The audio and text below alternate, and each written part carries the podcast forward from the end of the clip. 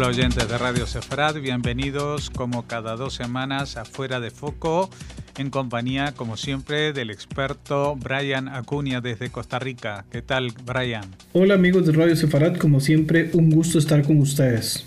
Bueno, hoy tengo entendido que vas a hablarnos del famoso acuerdo del siglo eh, tan anunciado y que ahora parece que hay un rumor que ha publicado el The Washington Post sobre en qué consistiría, ¿no? Bueno, el tema de esta semana tiene que ver con la mm, publicación que el diario The Washington Post filtró el pasado domingo 14 de abril, donde ellos muestran algunos supuestos detalles de lo que se ha denominado el acuerdo del siglo que ha planteado el actual gobierno de los Estados Unidos a través de, del presidente Donald Trump.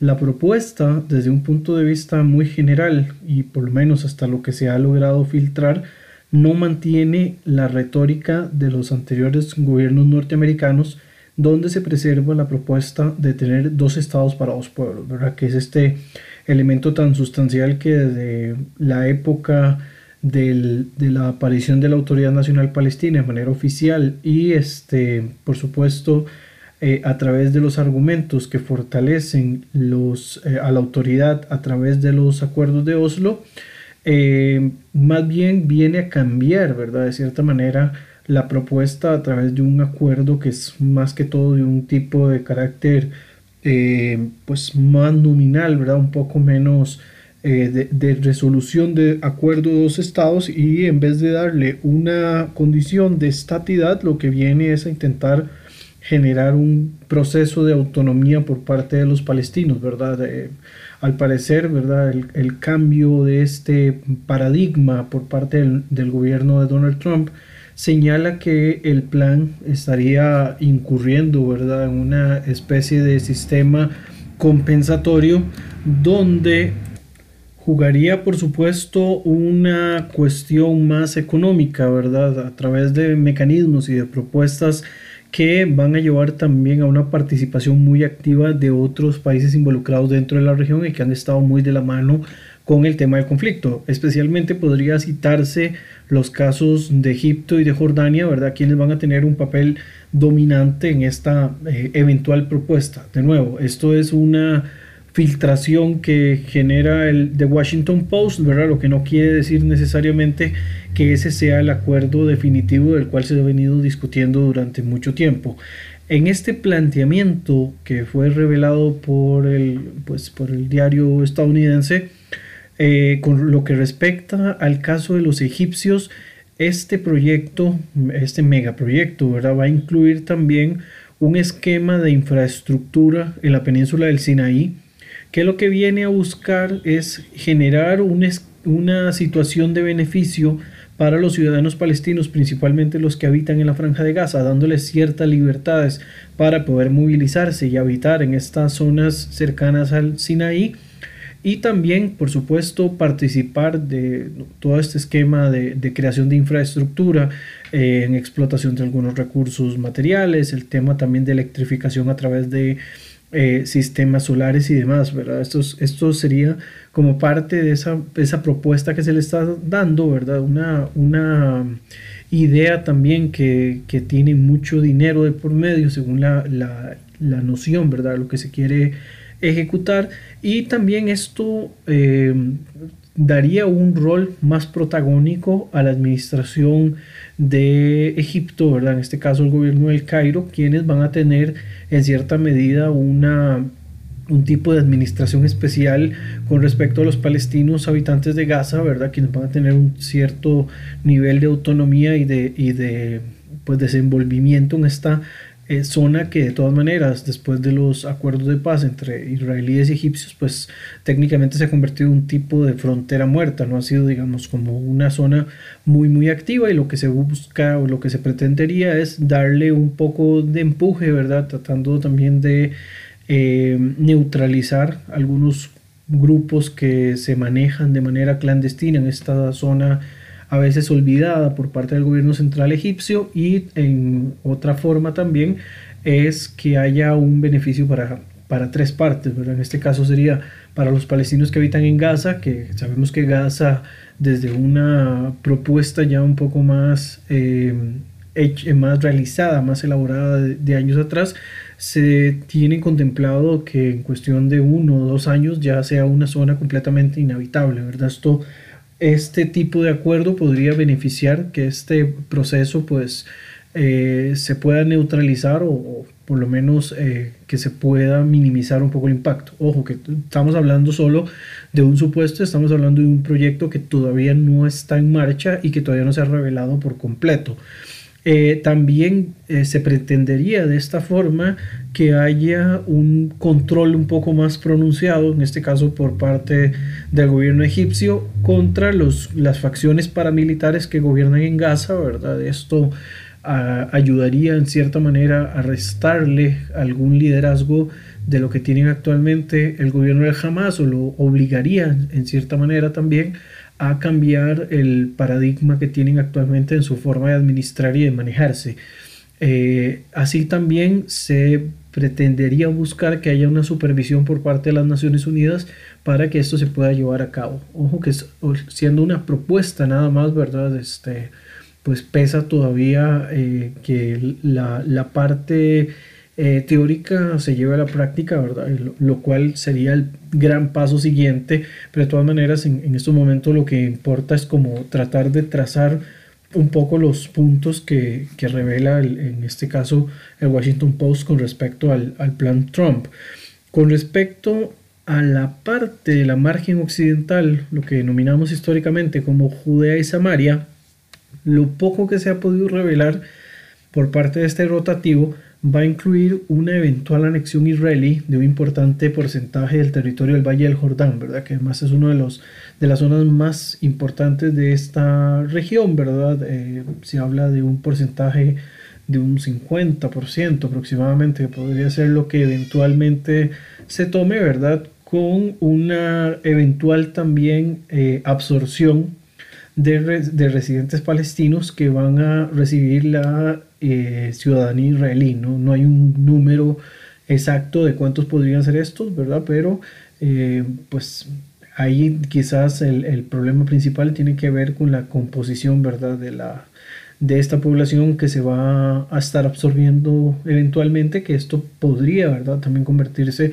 en un foco de tensión a lo interno, ya que eh, no han habido hasta este momento propuestas donde la absorción de territorio traiga también consigo un tema de, eh, de absorber a la población, ¿verdad? Este tipo de, anexiones eh, se han visto poco viables, ¿verdad? Poco este, sesudas, por decirlo de algún modo, por el problema que esto puede acarrear en cuanto a la población que está ocasionando, eh, que podría ocasionar eventualmente algún tipo de enfrentamiento o algún tipo de, eh, pues, de choque ¿verdad? entre israelíes y esta eventual eh, pues, población que se podría estar absorbiendo.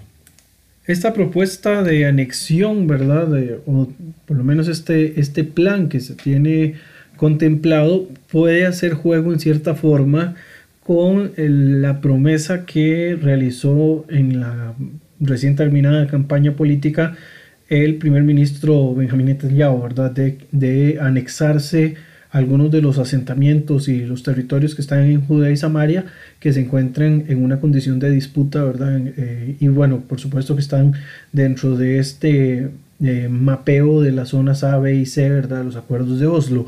Esto por supuesto que no genera muchas posiciones favorables eh, en el entorno internacional. Parece que desde un punto de vista del gobierno norteamericano, pues es, es evidente que hay un poco más de afinidad entre la forma de gobernar del presidente eh, Trump con las acciones del primer ministro Benjamin Netanyahu, ¿verdad? De igual modo, se ha mencionado eh, la posibilidad de consolidar la unidad de Jerusalén bajo administración israelí, por lo menos los, territorios que en estos momentos están dentro del marco de la disputa, más los territorios que están eh, bajo administración israelí desde, desde la propia primera guerra árabe-israelí, ¿verdad? Que sería el periodo 48-49.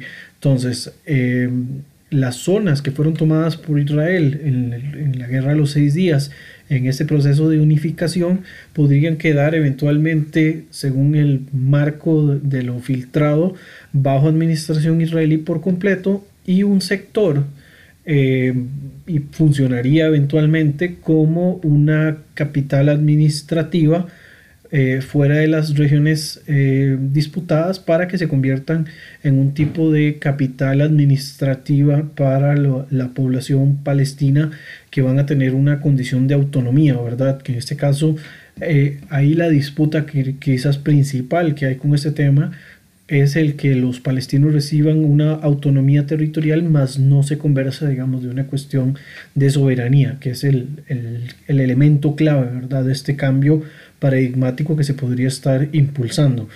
Finalmente también entre los aspectos destacables de la propuesta, eh, que obviamente también vale destacar de que hay un aporte fundamental de Jared Kushner, que es el yerno eh, del presidente Donald Trump, y además lo que ha propuesto el embajador Jason Greenblatt, que eh, han sido, digamos, como los dos gestores principales de este movimiento que ha estado realizando el presidente Trump y la eventual propuesta que podría revelarse en las próximas semanas.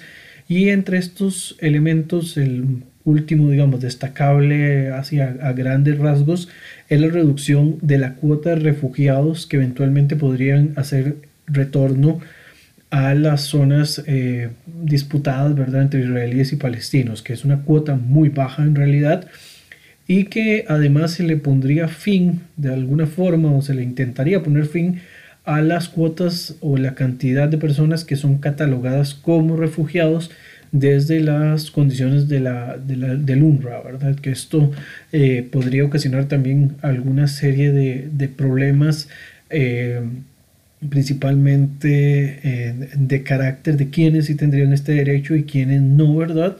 Y por el otro lado, se intentaría dar un tipo de compensación económica para las personas que eventualmente terminen siendo absorbidas por otros países, ¿verdad? Que no, no van a tener ese derecho de retorno. Entonces vemos que desde cualquier punto de vista, si toda la información que se ha revelado en los últimos, en los últimos días a través de las fuentes del Washington Post son reales, pues esto podría colocar en una posición bastante compleja en las relaciones internacionales entre el gobierno del presidente Donald Trump y otros países que están involucrados directamente en el, en el, intento de resolución del conflicto entre palestinos e israelíes, ¿verdad? Y podemos citar los casos de Rusia, eh, la Unión Europea, ¿verdad? Arabia Saudita, que es uno de los países también que están involucrados por acá, eh, y otros, ¿verdad? Que están también ahí en, la palestra de las, de las disputas.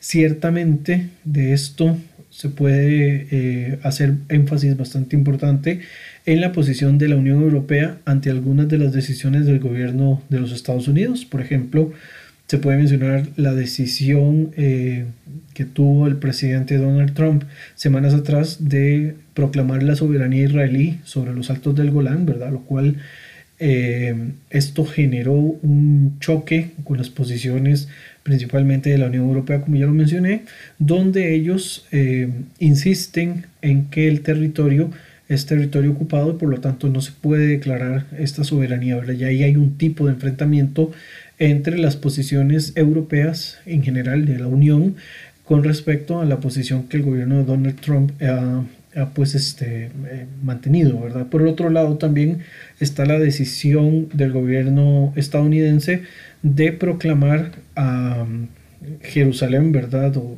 como como sede de la Embajada de los Estados Unidos, que lo hemos discutido también en otra de las columnas. Esto es bastante pues, importante porque esto generó algún tipo de choques entre las posiciones igual de la Unión Europea y el gobierno de los Estados Unidos, pero acá hubo un carácter un poco más dividido, ¿verdad? No todos los europeos tuvieron la misma posición, ni estuvieron en contra de la misma forma, sino que hubo ahí como algunos países que de alguna manera, ¿verdad? Eh, pues vieron con buenos ojos el movimiento que estaba haciendo el presidente Trump, ¿verdad?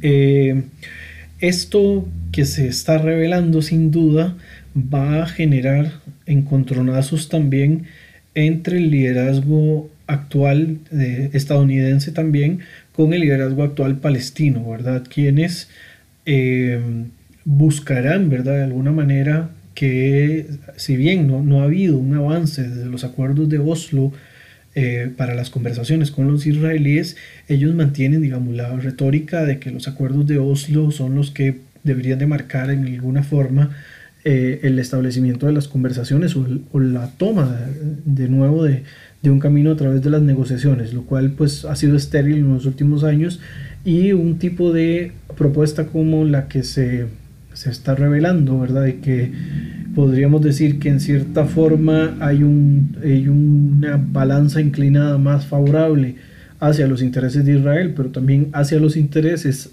actuales, coyunturales de los Estados Unidos, eh, esto, digamos, pone de nuevo en contrarreloj a las posiciones palestinas del liderazgo de, Mahmoud Abbas, ¿verdad? También, digamos, hay un choque a lo interno con las posiciones eh, de los Estados Unidos, ¿verdad? Dentro de los liderazgos estadounidenses, con aquellos que están convencidos de mantener una posición asociada también a los acuerdos de Oslo, ¿verdad? Como lo planteaban en su momento los presidentes anteriores, el presidente Obama, en cierta forma también el presidente Bush, Clinton, bueno, ahí para atrás se podría hablar de varios, ¿verdad?, que han tenido esta posición de mantener la idea de la solución de dos estados para dos pueblos, el cual, pues, por supuesto, se debe insistir sin necesidad de ser experto en la temática, no ha tenido mayor avance en los más de 25 años de haberse gestado, ¿verdad? De más está mencionar además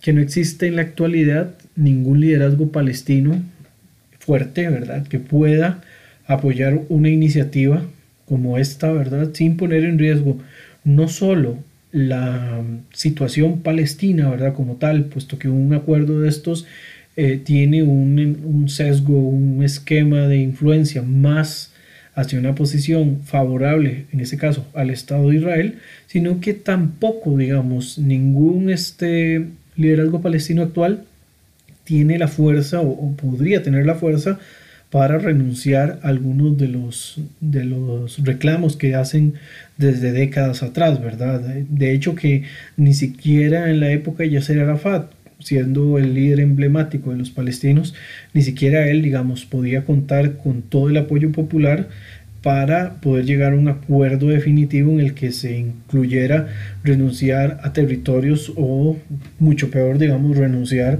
a lo que se ha denominado el derecho de retorno de los, de los eh, refugiados palestinos. Se ha prometido, como se, se mencionó anteriormente, en este esquema que los palestinos van a tener un proceso de autonomía, más no de soberanía o estatidad, ¿verdad? Lo cual este, podría poner en riesgo la propia seguridad interna de Israel, ¿verdad? Puesto que entre más se mantenga este esquema de control israelí sobre las poblaciones palestinas, pues obviamente eh, los grupos que no están de acuerdo con esta posición van a buscar atacar a Israel y ocasionar muchos más problemas.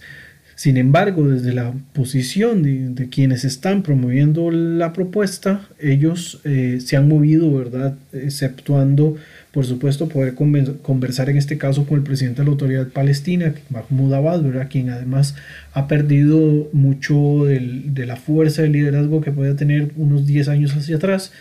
Eh, pero, digamos, se, se ha podido hablar con otros países de la zona a quienes se les ha intentado de convencer que la medida tiene como objeto poder poner fin a este conflicto de ya siete décadas desde el planteamiento árabe-israelí y ahora digamos en el, en el enfrentamiento palestino-israelí, siete décadas sin que haya un avance productivo real, ¿verdad? Salvo los acuerdos de paz que entre israelíes y árabes se ocasionaron a finales de los 70 y en la, década de los 90, ¿verdad? Eh, se Debe mencionar también que además de Egipto y Jordania, se ha logrado conversar o, el gobierno estadounidense ha logrado tener conversaciones con el Reino de Arabia Saudita y también con el Emirato de Qatar, ¿verdad? A quienes además se les está buscando y se les está proponiendo ser eventuales garantes económicos para dar una transformación económica y social a las zonas palestinas a cambio de ayudar acabar con el desgastante enfrentamiento. La idea es que la inyección de capital venga a compensar esa posibilidad de tener soberanía eh, y que eh, mejore la calidad de vida de los palestinos desde todos los ámbitos a cambio, digamos, de que puedan ofrecerse como territorios autónomos, ¿verdad? Que, que funcionen como territorios autónomos lo cual pues por supuesto tendría que verse en, la práctica cómo, cómo, se llegaría a ejecutar, ¿verdad? Con lo complejo que es solo pensar en Gaza, ¿verdad? Y su montón de liderazgos internos que podrían ocasionar dolores de cabeza, ahora eh, intentar crear una especie de gobierno autónomo similares, este, de verdad que, que pone a pensar cuáles van a ser los alcances reales de esta propuesta que se está planteando, aunque por supuesto, como no se ha llegado todavía a, a, proponer eh, ya de manera pública, salvo estas filtraciones, pues no se sabe si esta va a ser el, documento final o solamente es un bosquejo, ¿verdad? Nuevamente queda en el tintero que la supuesta propuesta eh, que es que ha sido revelada, ¿verdad? que ha sido filtrada para israelíes y palestinos por parte del gobierno de Trump, no cuenta con mucha popularidad de lo poco ¿verdad? Que, que se ha visto, no, no, ha tenido visto bueno de, de, gran parte de la opinión pública.